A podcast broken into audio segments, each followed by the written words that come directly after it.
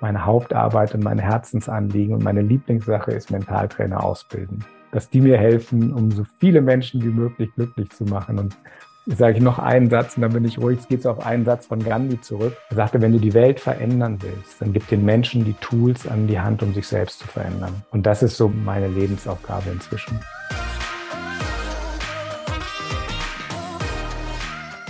Herzlich willkommen zu dieser Folge deines Lieblingspodcasts Potenzialfrei. Stark mit Leserechtschreibschwäche und Rechenschwäche. Danke, dass du so treu diesen Podcast zuhörst. Dieses Gespräch habe ich mit Michael geführt. Wir haben uns zu einem Zeitpunkt kennengelernt, da habe ich meine eigene Leserechtschreibschwäche-Geschichte erzählt. Und Michaels Reaktion war, das triggert so viel in mir. Da musste ich einfach sofort nachfragen, ob er in den Potenzialfrei-Podcast kommt. Und nun ist er hier. Michael reflektiert inspirierend seine zwei starken Pole seiner Schulzeit. Spiritualität prägte schon immer seinen Weg. Und apropos inspirierend, du bist ein inspirierender Mensch.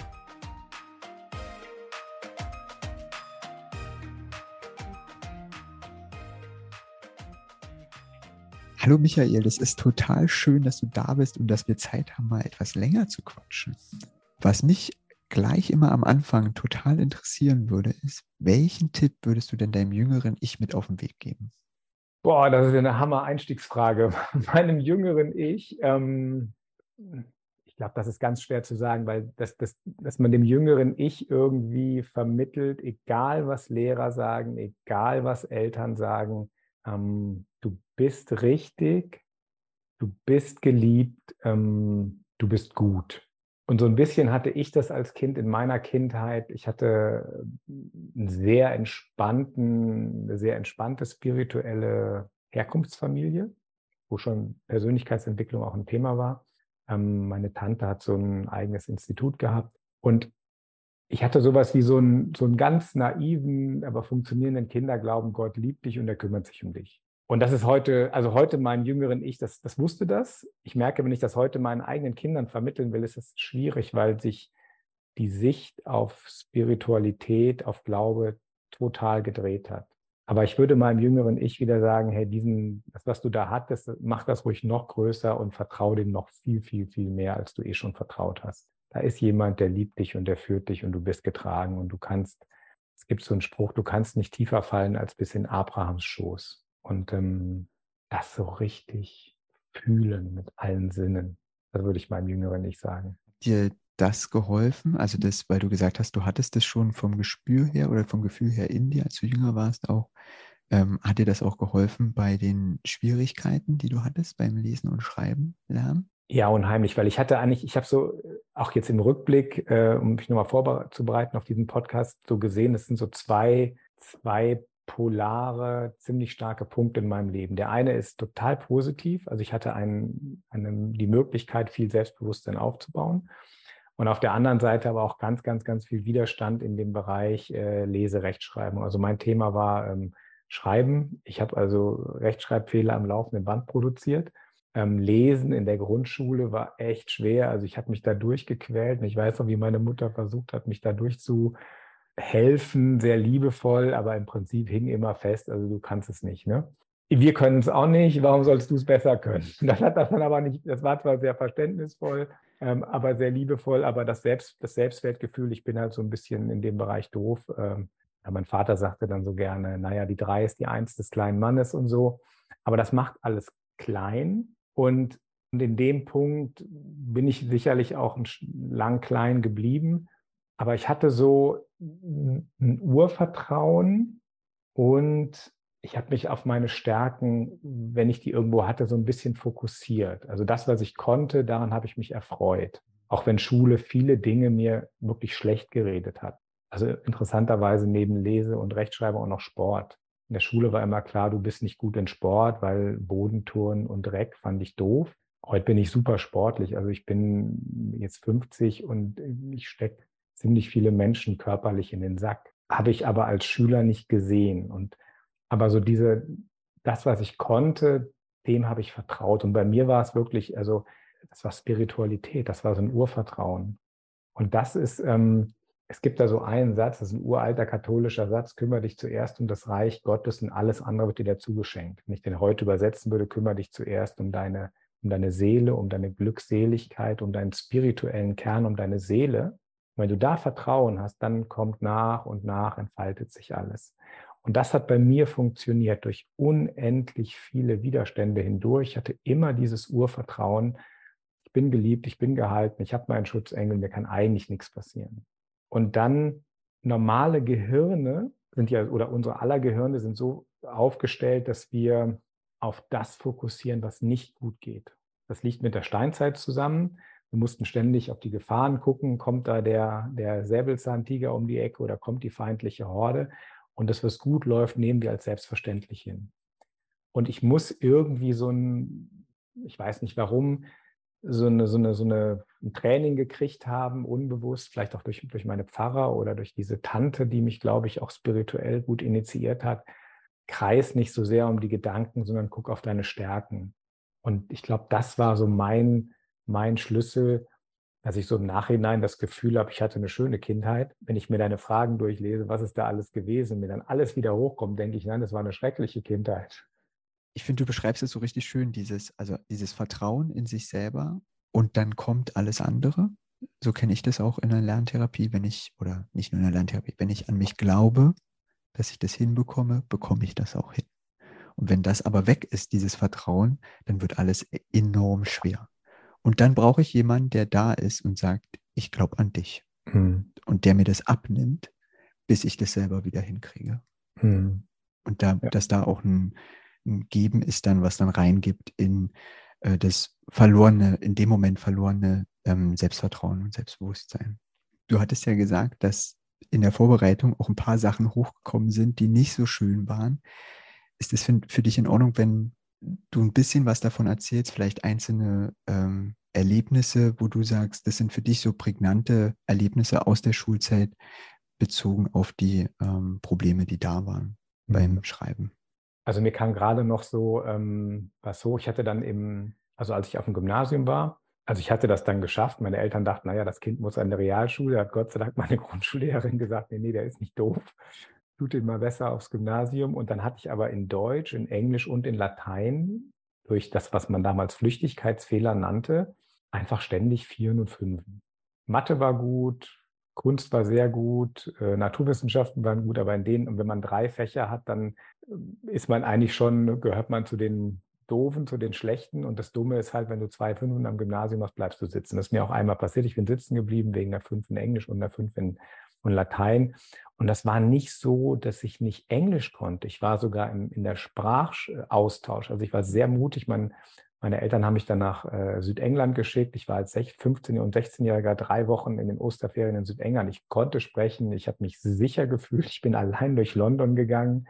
Hab, also das war gut und stark. Und trotzdem gibt dir der Lehrer eine 5, obwohl du kannst es sprechen, du kannst es verstehen. Deutsch konnte ich natürlich auch fließend sprechen und verstehen und mich artikulieren. Und das hat dann dazu geführt, dass ich mit äh, also A, sitzen geblieben bin. Das ist ein, das ist ein totaler ähm, Selbstbewusstseinsbruch. Und dann später, als ich mich dann entschieden habe, was will ich studieren, waren eigentlich so meine beiden Wunschfächer Architektur und Psychologie. Und die hatten beide ein NC von 1, noch was.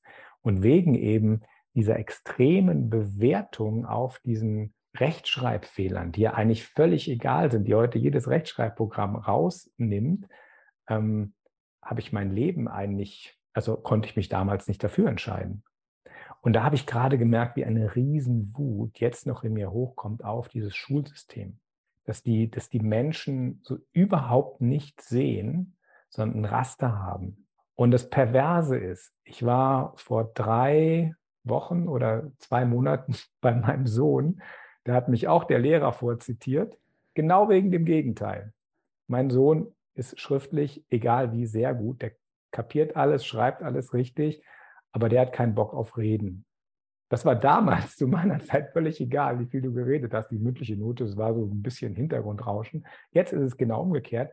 Die haben sich unheimlich angestrengt. Sagte, wenn, wenn ihr Sohn nicht spricht, dann kriegt er bei mir eine 5. Und dann sage ich, warum, warum ist Ihnen das so wichtig? Und dann habe ich meinen Sohn gefragt, warum willst du das nicht? Und dann, A, ist der nicht der Typ, der sich so nach außen hin darstellt. Vielleicht auch, weil ich so ein Selbstdarsteller geworden bin, um mein Defizit da auszumerzen, macht er jetzt genau das Gegenteil, keine Ahnung. Aber da merke ich auch wieder, wie so ein Schulsystem Kinder in irgendwas reinzwingt, was gerade irgendeine Mode ist, was, was weder Hand noch Fuß hat. Und ich würde echt jeden Lehrer bitten, also einfach gebt keine Fünfen. Das ist scheiße. Das, das, ich, ich, ich merke tierische Wut auf, auf Lehrer, wenn sie das Leben von Menschen einfach nur, weil sie eine einseitige Sicht auf die Dinge haben, so verhindern und schwierig machen. Meinst du, das ist äh, bewusst? Von den Lehrern. Mhm. Ich nenne das, ähm, das ist keine persönliche Sünde, aber so eine Art ähm, systemische Sünde oder kollektive Sünde. Ähm, da machen ja alle mit. Das ist vielleicht auch ein System. Natürlich geht da kein Lehrer hin, äh, wie ärgere ich die Kinder oder der Schulminister geht auch nicht hin, wie ärgere ich die Kinder. Aber das eine ist ja, ähm, es gibt da so einen Satz, das Gesetz ist für den Menschen da und nicht der Mensch fürs Gesetz. Also man braucht irgendwo Richtlinien, das finde ich okay, aber wenn man dann merkt, irgend, die Richtlinien helfen nicht mehr, die verhindern die Entwicklung. Und ähm, ich war ja dann im Gespräch, ich dachte, was stellen Sie sich so an? Geben Sie dem, der weiß, der weiß doch alles. Ja, nee, aber.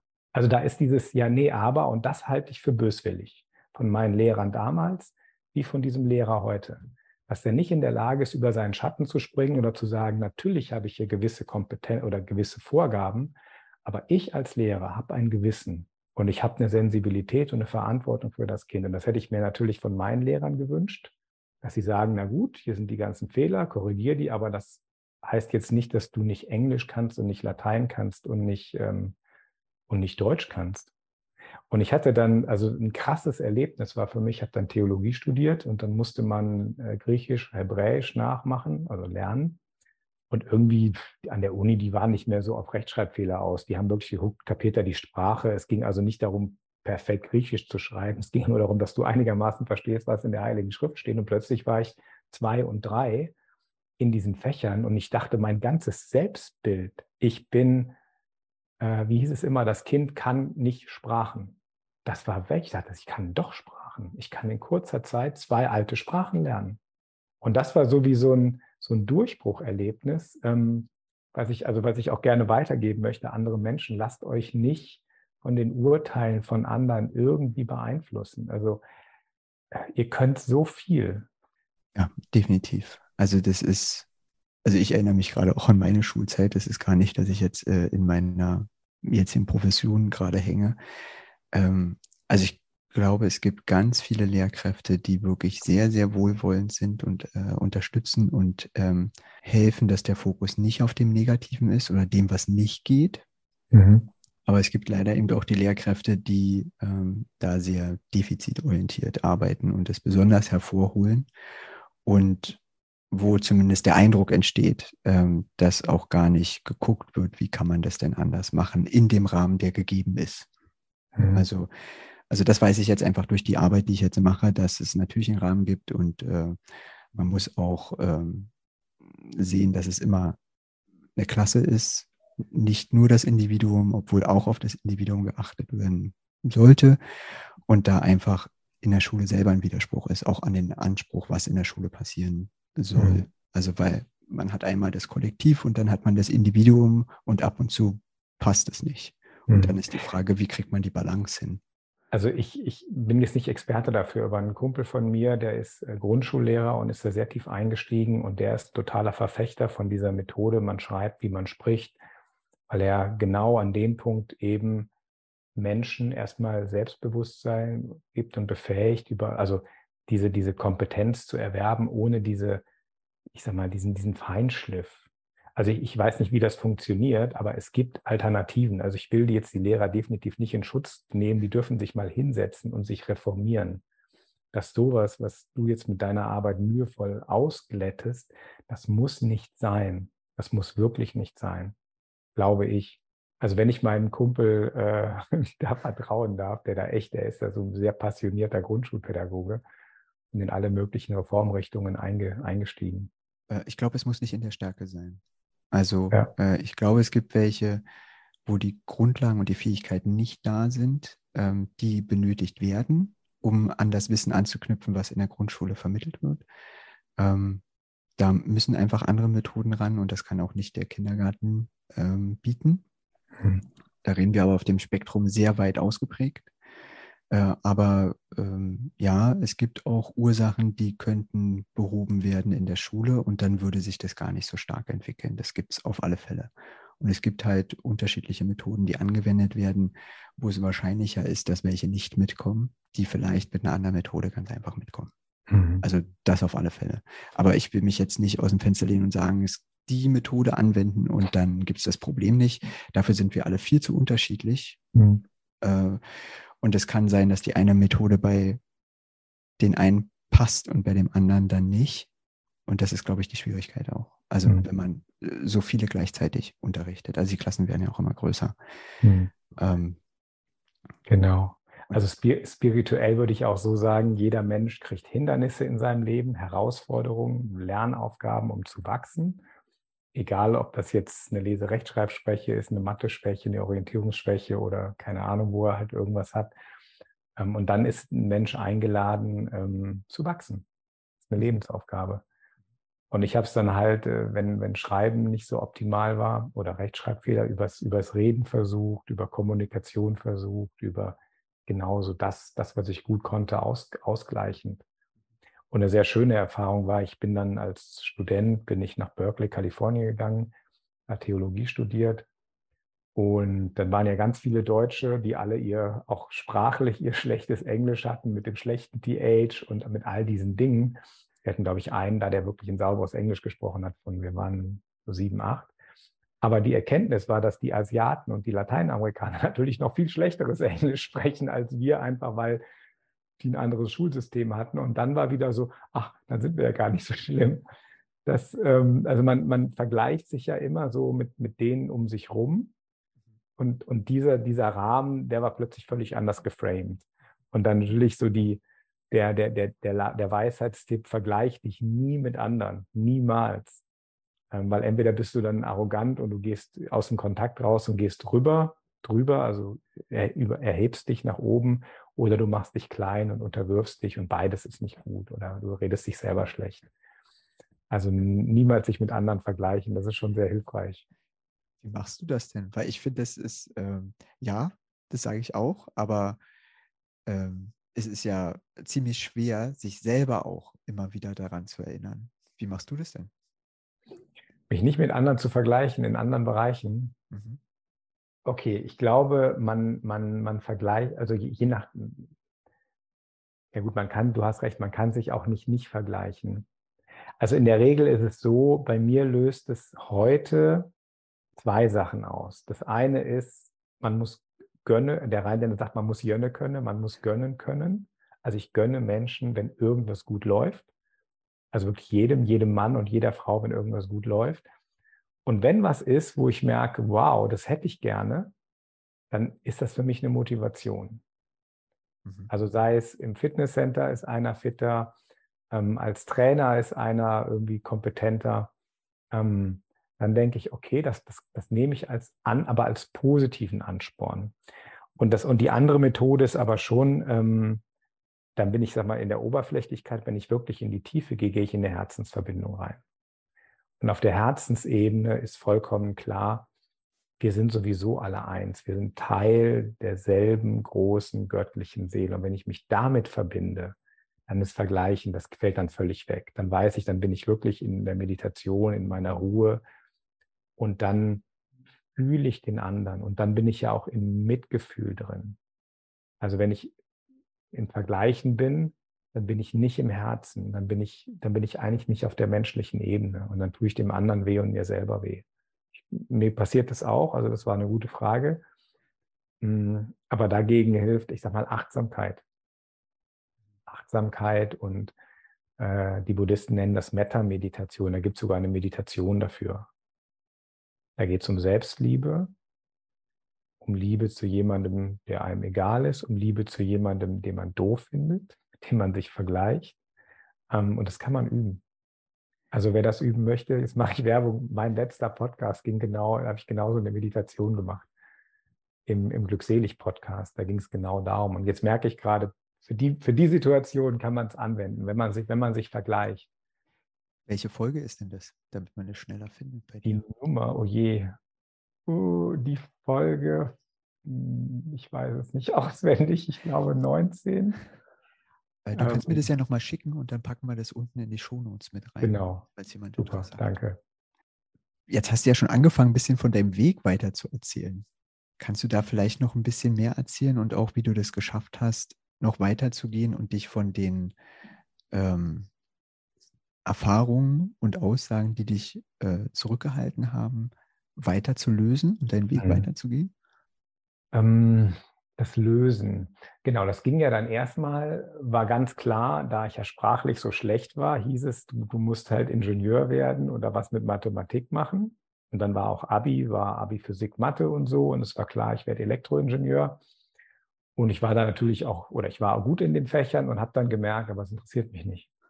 Und dann war so ein Prozess, okay, du kannst das, du kannst es, aber es interessiert dich nicht. Und das war so eine Verwirrung, weil ich dachte, wenn man was kann, dann sollte man es doch machen. Und dann habe ich echt ähm, mir Zeit genommen, während meines Zivildienstes mal wirklich Stück für Stück zu überlegen. Und da haben mir meine, meine alten Pfarrer geholfen, die haben mir drei extrem wichtige Fragen mitgegeben. Also die habe ich schon als Kind gelernt. Die erste, also es ging halt um Thema Berufung. Also ich wusste, es gibt sowas wie eine Berufung. Und die erste wichtige Frage ist, was ist deine Sehnsucht? Und ich habe dann echt gelernt, meiner Sehnsucht zu folgen. Nicht, was ich kann oder nicht kann, sondern was, was will ich eigentlich? Was, wo wo zieht es mich hin? Die zweite Frage, die ist jetzt ein bisschen für Ältere, was bringt mich in die Mitte? Also natürlich ist es geil, in einem Porsche über die Autobahn zu brettern, aber das bringt mich nicht in die Mitte. Wenn ich aber Mitgefühl bin mit anderen Menschen und, und helfen kann, dann bringt mich das sehr wohl in meine Mitte. Und das ist so ein zweiter wichtiger Punkt. Und das dritte ist, was ist dein Schatz? Und Schatz ist, ähm, das, das kann alles sein. Das kann eine Kompetenz sein, das kann aber auch ein, Mit, also Mitgefühl sein, das kann irgendwas sein, was aus dir raus will. Vielleicht bist du kreativ, vielleicht bist du künstlerisch, vielleicht bist du organisatorisch gut, vielleicht hilfst, also das kann alles sein. Und diesen Schatz, man kann nicht buddeln. Man kann aber auch nicht nichts tun. Es ist wie so ein, zu wissen, da ist was und immer wieder fragen und manchmal kriegt man Feedback, hey, du kannst das doch besonders gut. Das, das kriegt man in allen. Und, und diese drei Leitfragen, was ist meine Sehnsucht, was bringt mich in die Mitte und was ist mein Schatz? Und das hat dann da bei mir dazu geführt, dass ich ähm, mich für Kunst und Theologie eingeschrieben habe, Religionslehrer und Kunstlehrer.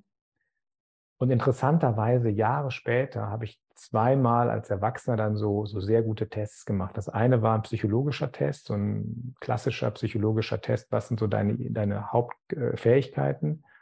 Und der andere, der war so eine alte indische Methode mit Astrologie.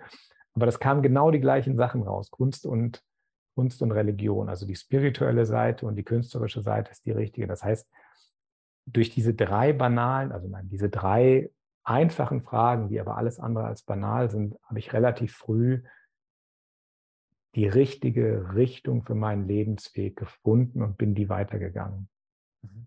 Und das möchte ich eigentlich jedem Menschen als allererstes in meinen Coachings mitgeben. Wo willst du eigentlich hin? Wo willst du wirklich hin?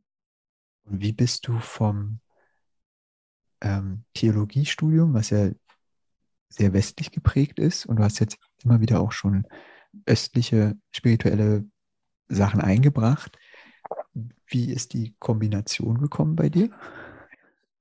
Es gibt eine späte, einen späten und einen frühen Zeitpunkt. Es gibt einen ganz frühen Zeitpunkt. Ähm, meine Mutter hat schon während der Schwangerschaft meditiert, äh, Zen meditiert.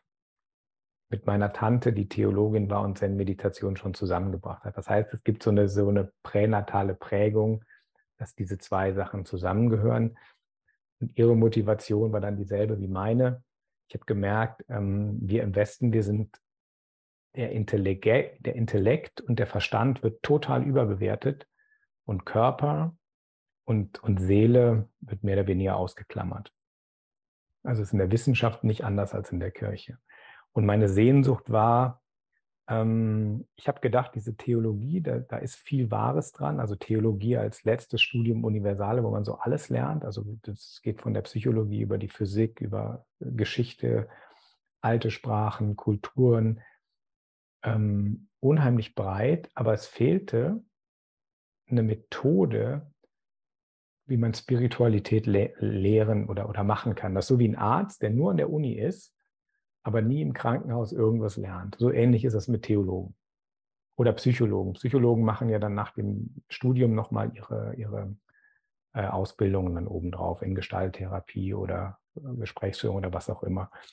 Und ich habe ich hab wirklich gesucht und bin dann über den Zen zum Yoga gekommen. Habe auch eine sehr spirituelle Yogaschule gefunden, eine der besten in Europa oder vielleicht sogar weltweit der besten. Die sitzen in Wales, in, in Großbritannien. Und da habe ich so, und da sind mir so, also alles wie, also wie Schuppen von den Augen gefallen. Weil ähm, ja, man muss es dann tun. Und, und der Weg des Yoga ist ja eine uralte, spirituelle, mystische Schule, die über Jahrtausende weitergegeben wurde. Und da ist auch Medizin und, und Wissenschaft, das ist alles eins. Und bei uns im Westen war irgendwann so ein riesen Cut. Man hatte die Aufklärung und die Säkularisierung. Man hat also alle Wissenschaften auseinandergerissen, man hat die Spiritualität rausgeschmissen und man hat in Westeuropa das Kind mit dem Bade ausgeschüttet. Und man, wir haben viel kaputt gemacht mit der Reformation. Die haben Fortschritte gebracht, aber die haben auch viel kaputt gemacht. Und das ist in Indien, jedenfalls der Yoga, den wir jetzt im Westen so lernen können, nicht passiert. Ja, und als ich den dann gefunden habe, dachte ich, super, jetzt passt wieder alles zusammen. Und den kann ich auch wieder reintegrieren in mein eigenes altes System. Also ich schöpfe so aus drei Quellen, positive Psychologie, westliche Mystik und ähm, eine östliche Mystik. Wobei ich ehrlicherweise sagen muss, die westliche Mystik erschließe ich mir anhand der östlichen, weil man, das wurde unterdrückt in Europa. Also einerseits aus Machtgründen, man wollte nicht, dass Menschen durch den eigenen Glauben zu mächtig sind. Das war also in der Kirche selber. Und die zweite Hälfte war Aufklärung und Wissenschaft, die das als unwissenschaftlich abtun. Also eigentlich hat, ist unsere Seele in Europa von allen Seiten eigentlich, hat man die abgeschnitten. Also wir sind komplett spirituell, mystisch von unseren Wurzeln abgeschnitten worden, aber von allen. Und das ist, ähm, ja, und da bin ich froh, dass ich da was gefunden habe und das wieder integrieren kann. Jetzt passiert ja was, ähm, äh, oder gerade um die Zeitung, wo der Podcast rauskommt, wo du meinst, ja, also das hätten deine, deine Lehrer niemals geglaubt, dass das passieren wird. Ja, ich habe natürlich damals, wenn ich jetzt an, an, meine Schulzeit zurückdenke, was Rechtschreibung angeht, war katastrophal. Ähm, also ich muss sagen, ich war nicht schlecht in in, also so, so, ähm, ich habe mal ein Essay geschrieben, da sagte einmal mein Deutschlehrer, doch, das war richtig gut, mach doch noch mehr. Und ich habe mich das aber nicht getraut, weil ich ständig auch von dem gleichen Deutschlehrer ja immer nur Fünfen gekriegt habe. Und ich dachte ja plötzlich, du kannst aber gut schreiben. Also es war, fand ich so eine, so eine Double, Double-Bind-Botschaft oder so habe ich das empfunden, war vielleicht gar nicht so gemein. Und ich hatte natürlich immer den Traum, so im Hinterkopf hat man das ja mal ein Buch zu schreiben, aber habe mir das nie zugetraut ähm, und auch die Zeit nicht und die Struktur nicht. Aber es war so ein, so ein Traum, der in mir drin war. Ich würde gerne ein Buch schreiben und, und diesen Wunsch, der ist irgendwie rausgegangen an den lieben Gott oder ins Universum und mich hat auf jeden Fall vor, vor einem guten Jahr, anderthalb Jahren, hat mich ein Verlag angeschrieben, der sagte, hey, du bist doch da so kreativ unterwegs mit deinen ähm, ähm, mit deiner besonderen Art, Psychologie West-Ost zusammenzubringen, bitte schreib doch ein Buch mit uns. Ja, und dann ähm, war aber, weil ich in meinem inzwischen so viel Ausbildung hatte und so viel gelernt habe, dann war das Problem, ähm, da ist zu viel. Wie kriegt man aus dem Ganzen, was du hast, ein Buch? Haben sie mir erstmal einen Zweibuchvertrag gegeben und äh, noch einen Unternehmensberater an die Seite gestellt, der aus diesem Ganzen, was ich gelernt habe und erfahren habe, also wahrscheinlich könnte ich drei Leben in dieses eine füllen, der hat so eine Pyramide gemacht und geguckt, was machen andere und, und was hast du wirklich so als Besonderes noch? Und dann kam raus Glückseligkeit. Also das Buch heißt das Glückseligkeitsprinzip und es beschreibt eigentlich den Weg, wie ich meine Kindheit überlebt habe und geschafft habe.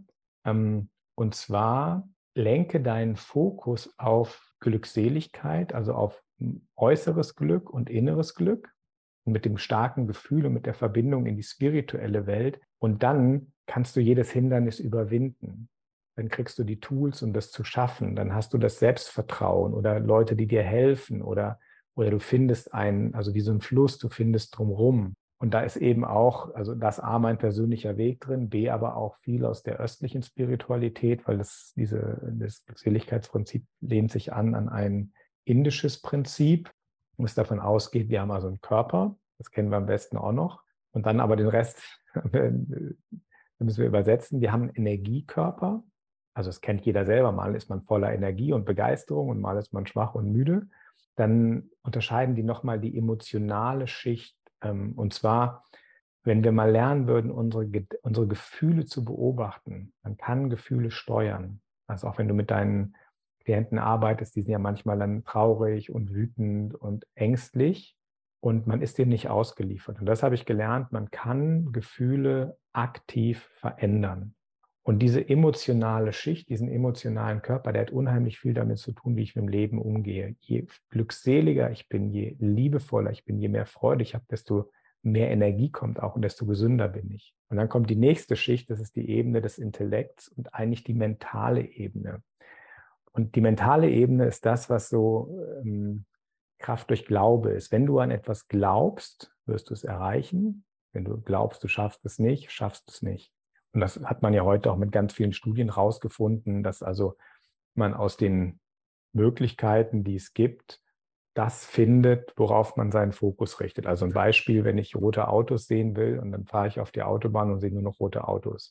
Wenn ich eine Bestätigung dafür haben will, dass ich äh, Versager bin, dann kriege ich überall Bestätigung dafür, dass ich ein Versager bin. Und eben, wenn ich den Glauben habe, ähm, ich kann jedes Problem lösen, weil ich mit einem verdammt mächtigen Gehirn ausgestattet bin, dann werde ich auch das können.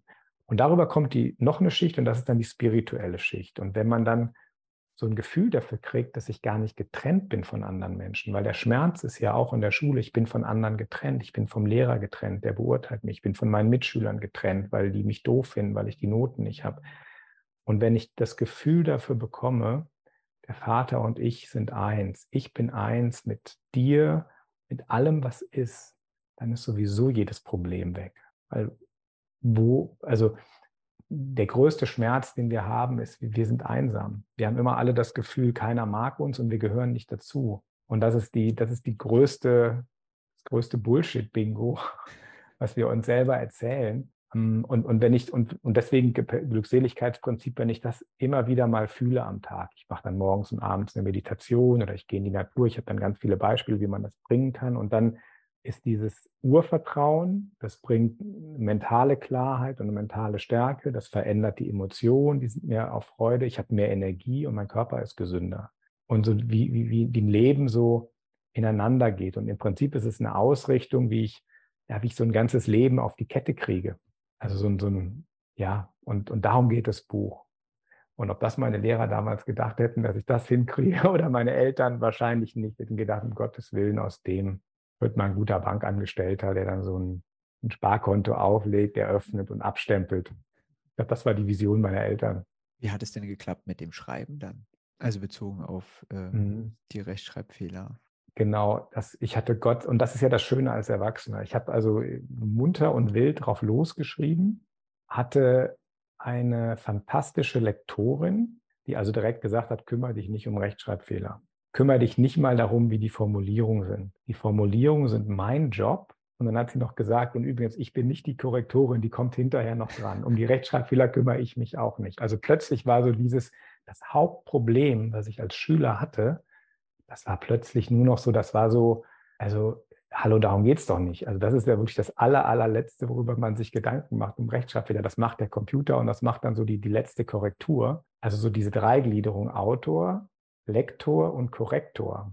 Das ist auch eine Hierarchie drin. Und plötzlich war ich hochgehoben auf die Stufe eines Autoren. Und das war nochmal so ein Aha-Moment. Ich dachte, wieso habe ich mich damit so gequält? Dafür gibt es doch Korrektoren. Und es gibt Leute, denen macht das total Spaß. Meine Mutter ist ein super Korrektor. Die, die, die findet jeden Fehler. Und die hat Freude daran, wenn sie sie findet. Also von daher war dieses Buchschreiben also wie so eine, auch wie so eine Erlösung von dieser Lese-Rechtschreibschwäche. Also einfach mit der Botschaft, das ist so, dass darum geht es gar nicht. Es geht um ganz andere Sachen, Michael, bei einem Buch. Wie gehst du denn generell heute damit um? Bitte was? Wie gehst du denn heute generell damit um? Also mit, ähm, wenn du was schreiben musst und irgendwo hinschicken? Ich, ich habe gelernt, ähm, so ein dickes Fell. Mir sind die Fehler dann egal. Mir mhm. sind die wirklich egal. Und dann manchmal kommt dann eine Antwort und ich habe noch drei Fehler bei dir gefunden. Also in der Regel ist das dann wohlwollend und dann ist das so ein kurzer Stich. aber dann, dann schüttle ich mich und dann denke ich, komm, es, ist, es geht um andere Sachen. Mhm. Lass mich bitte in Ruhe mit Details. ich bin, ich bin für die großen Dinge da und die Details, darum sollen sich andere kümmern. Das braucht eigentlich so, das braucht ein dickes Fell, dickeres Fell, ja. Spannend, dass du sagst, das ist immer noch ähm, ist nie was, ganz was, was bewirkt. Ich habe schon mit welchen gesprochen, die für die ist das überhaupt kein Thema mehr. Also bei mir ist, ich mag das auch. Also es kommt ein bisschen auf die Tagesform drauf an und wer es macht und in welchem mhm. Kontext. Ähm. Ja, also manchmal ist mir das auch total egal. Mhm wenn ihr einen Rechtschreibfehler findet, freut euch. Ja. Aber, da, aber wie gesagt, manchmal nicht. Ich würde nicht sagen, dass ich immun bin. Also dafür bin ich, bin ich zu sensibel. Aber dann kann ich, also im, gut, ich würde jetzt bei, bei solchen Sachen nicht mal atmen gehen. Also wenn es wirklich schlimm wäre, dann würde ich sagen, okay, geh in den Wald, atme tief ein und aus, segne die Person. Aber so, so, so schlimm ist es in der Regel nicht, dass, dass mich das so triggert. Jetzt hast du ja schon ganz viel gucken lassen von dem, was du machst. Kannst du das vielleicht noch mal ganz kurz erklären, damit das ein Gesamtbild ergibt von den ganzen Sachen, die du schon äh, erzählt hast und wo du äh, uns mitgenommen hast in deine Gedankenwelt, einfach damit die Zuhörenden das mehr einordnen können, also dich mehr einordnen können, wo du jetzt unterwegs bist? Mhm. Also was ich jetzt mache, ist, ich helfe Menschen aus dem Modus rauszukommen. Sie stolpern mehr durchs Leben, als dass sie laufen in den Modus, dass der rote Teppich rollt sich vor allem aus. Also ich bin Seelsorger, ich bin Coach, ich bin Mentaltrainer, ich bilde auch Mentaltrainer aus und habe aber äh, einen Pool, der weit über das Mentaltraining hinausgeht, weil er eben die, also ich bin auch Yogalehrer und Meditationslehrer und Teamentwickler und Kommunikationstrainer, habe auch diese tausend Ausbildungen gemacht, um so ein ganzheitliches System zu schaffen, um Menschen wirklich zu helfen. Und was ich herausgefunden habe in meinem Leben, ist, ich habe die Fähigkeit, durch meine Vorstellungskraft die Dinge in mein Leben zu ziehen. Also ich kann, wenn ich einen Wunsch habe, lieber Gott, ich wünsche mir, da, da, da, und ein Bild davon im Kopf habe, dann bin ich in der Lage, meine Gedanken darauf zu lenken, dass das irgendwann kommt. Also ein Beispiel war dieses Buch. Ein anderes Beispiel war dann, ich habe mir einen Job gewünscht mit gewissen Sachen und der ist gekommen. Und das ist so gekommen, ich habe ähm, relativ früh einen Mann kennengelernt, der hat diesen, diesen einen Satz immer wieder wiederholt. Äh, du kannst Berge versetzen durch die Kraft deines Glaubens, wenn dein Glaube so groß wäre wie ein Senfkorn. Und ich habe dann mal einen Kurs bei ihm gemacht und habe dann auch eine Ausbildung als Mentaltrainer gemacht und habe das wirklich irgendwann getestet. Wirklich getestet, ist es möglich, Dinge allein durch Visualisierung in mein Leben zu ziehen? Und das hat funktioniert. Und das gebe ich weiter und da trainiere ich andere Menschen drin, weil da ist noch ein Riesenpotenzial, was wir haben, was wir nicht nutzen. Also wir benutzen unseren Kopf nur dafür, um Probleme zu lösen. Und dafür ist er gut. Das Problem ist aber, dass er auch da Probleme sieht, wo eigentlich gar keine sind. Und dann arbeitet unser großes Gehirn gegen uns. Und meine Aufgabe ist es, die ganze, dieses ganze große Gehirn anderen Menschen zu helfen, dass die Gedanken in die Richtung gehen, was sie wollen, weil das, was ich nicht will und daran denke, das verstärke ich. Das heißt, wenn jemand keinen Krieg will, ähm, hat Mutter Teresa das mal gesagt. Mutter Teresa hat das schön ausgedrückt. Sie hat gesagt, ich würde niemals in eine Antikriegsdemo gehen. Niemals. Wenn ich in eine Antikriegsdemo gehe, verstärke ich den Krieg, weil da gebe ich meine Energie rein, da gebe ich meine Gedanken rein. Ihr könnt mich aber sehr gerne zu einer Friedensdemo einladen. Weil Frieden wünsche ich mir, Frieden gebe ich meine Gebete, meine Kraft, meinen Einsatz, der geht Richtung Frieden. Das heißt, ich begleite Menschen von ihrem Problem, wir finden eine Lösung und dann finden wir Strategien, wie man Gedanken, Emotionen, Handlungen quasi in diese Richtung lenken kann. Also wie, man kann auch sagen, Glaube, Gefühle und Gedanken. Dass das in eine Richtung ist. In der Regel geht das immer, wir kreisen um das Problem. Und wir Menschen können da nichts dafür, weil unser unser Gehirn so strukturiert ist. Wir müssen das wirklich trainieren. Und dafür sind diese ganzen spirituellen Methoden gut, dafür ist Mentaltraining gut, Psychologie, positive Psychologie. Ja, und dann helfe ich Menschen, also wie sie ihr Traumhaus finden, ihren Traumjob, ihren Traumpartner. Und ich habe das alles schon erlebt, also in meinem eigenen Leben und, und bei anderen. Das ist ein, weißt du, ich habe als Seelsorger so viel Leid gesehen und habe dann irgendwann gedacht, so hey, wie kannst du ganz vielen Menschen helfen? Und dann habe ich gedacht, gut, dann muss ich also A, den Menschen helfen mit den Methoden und dann auch die Methoden anderen weitergeben. Also meine Hauptarbeit und mein Herzensanliegen und meine Lieblingssache ist Mentaltrainer ausbilden. Dass die mir helfen, um so viele Menschen wie möglich glücklich zu machen. Und jetzt sage ich noch einen Satz und dann bin ich ruhig. Es geht so auf einen Satz von Gandhi zurück. Ich glaube, der ist von Gandhi. Er sagte, wenn du die Welt verändern willst, dann gib den Menschen die Tools an die Hand, um sich selbst zu verändern. Und das ist so mein, meine Lebensaufgabe inzwischen. Kann ich völlig nachvollziehen. Ich glaube nicht in, das tust du ja auch. Eben, nur nicht im spirituellen, aber vom Prinzip her. Ja, ja. genau das Gleiche. Ja. Und es ist so schön zu sehen, wenn die Menschen dann alleine laufen und auch an sich glauben und einfach weitermachen. Das ist einfach sehr, sehr erfüllend. Ich, ich glaube schon, du tust genau das Gleiche konkret an einem Problem. Also hm. Weil letztendlich du arbeitest auch am Selbstbewusstsein, du arbeitest auch an den Gefühlen, du arbeitest auch an deren Energiehaushalt, weil dann geht die Energie in die Lösung und nicht mehr ins Problem rein. Also ja. da machen wir beide, glaube ich, die gleichen, den gleichen guten Job. Äh, zum Ende unserem tollen, unserem, unserem tollen Gespräch würde mich noch interessieren, welches Lebensmotto dich begleitet. Oh, das sind mehrere. Ähm, also das eine ist, du kannst, also wenn du kannst Gott um alles bitten, Du musst nur glauben, du hast es schon erhalten, dann wird es dir zuteil. Steckt, da steckt so drin, ähm, also A, jeder Wunsch wird erfüllt, aber du musst, du musst daran glauben. Das ist ganz wichtig. Dann eben dieses Lebensmotto, kümmere dich zuerst um Glückseligkeit, kümmere dich zuerst um deine Spiritualität und alles andere kommt nach. Mhm. Also du musst wie so, also entweder ans Fundament gehen oder, oder in, der, in der Hierarchie ganz oben anfangen, je nachdem, wie man das, wie man das äh, sieht. Und das dritte ist, den Sein gibt es der Herr im Schlaf. Also kümmere dich nicht, also lass es los, lass es fließen, ähm, sorge dich nicht und dann, und dann passiert das. Das sind so ähm, meine, meine Lebensmotti. Das ist wirklich geprägt durch, mein, äh, durch meine christliche Kindheit, die sehr frei war, die sehr erhebend war. Ganz anders als die Schule mit ihrer Rechtschreibung. Ähm, da habe ich sehr viel Positives mitbekommen. Vielen, vielen Dank. Es war ein sehr, sehr schönes Gespräch und ähm, ja, ich könnte dir Stunden zuhören. Ich danke dir. Wir werden vielleicht auch nachher noch weiterreden oder ein andermal. Mio, war total schön bei dir im Podcast zu sein. Also ich hoffe echt, ähm, konnte den einen oder anderen inspirieren, sein Leben Vollgas zu geben, durchzustarten. Lass dich nicht ähm, von irgendwelchen Sachen blocken, die du mal in der Schule oder von Eltern oder Lehrern gehört hast. Go, rock your life. Danke dir, Mio. Danke. Und tschüss. Ich möchte Danke sagen. Ich freue mich sehr, dass du diesem Kanal positives Feedback gibst. Ich bin dankbar für jede einzelne Bewertung, ob auf dieser Spotify oder Apple Podcast. Schreib mir also gerne eine Bewertung und empfehle mich deinen Liebsten weiter. Dann können wir gemeinsam unseren Weg gehen. Ich freue mich von dir zu hören.